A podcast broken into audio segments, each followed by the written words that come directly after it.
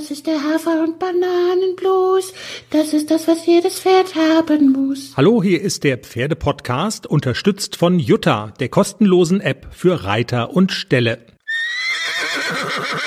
Hallo, es geht aufs Wochenende zu und ich bin alleine in diesem Teaser. Was sagt uns das?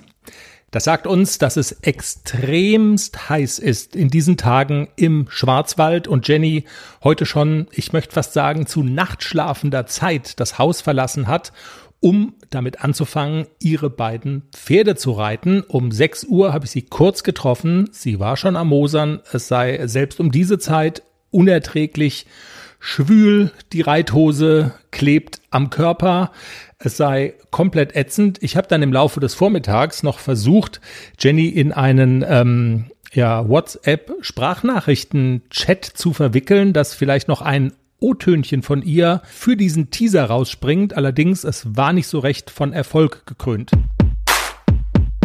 Noch was anderes. Äh, sollen wir nicht im Pferdepodcast vielleicht darüber sprechen, über die Frage, ob Reiten auch jenseits der 30, 33 Grad noch ein empfehlenswertes Hobby ist. So auch unter spezieller Berücksichtigung der Frage, wie es sich in engen Reithosen dann so anfühlt, das Leben. Wäre das nicht eine tolle Idee? Was hältst du davon?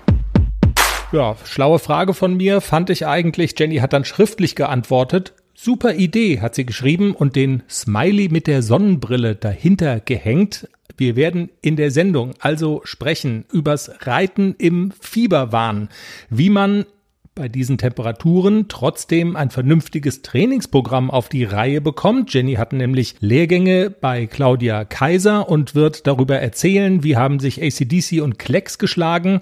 Und ganz generell wird es auch um die Frage gehen, wie kommt man denn am besten klar mit dieser Hitze? Welche Strategien gibt's? Wie kann man das zumindest so ein kleines bisschen abmildern? Und wir haben auch in dieser Woche wieder einen spannenden Interviewpartner. Und zwar geht es um ein Reitsportfachgeschäft in Österreich, um das Reiterstadel.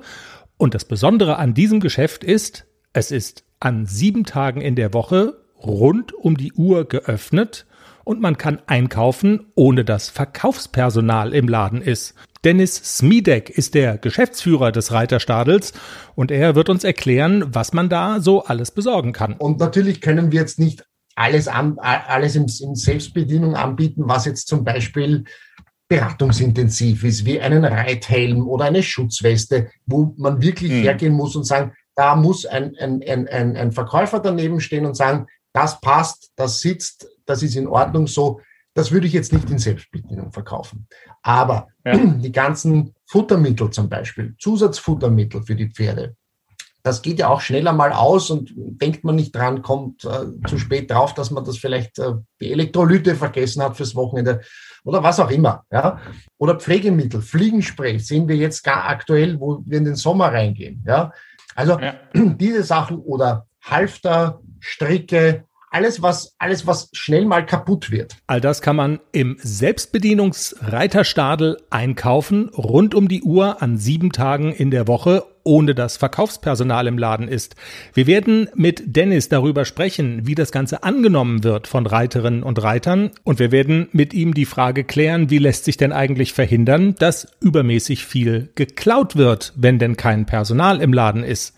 Es wird spannend am Montag. Wir würden uns freuen, wenn ihr mal reinhört in den Pferdepodcast, die neue Folge am Montag, überall, wo es Podcasts gibt.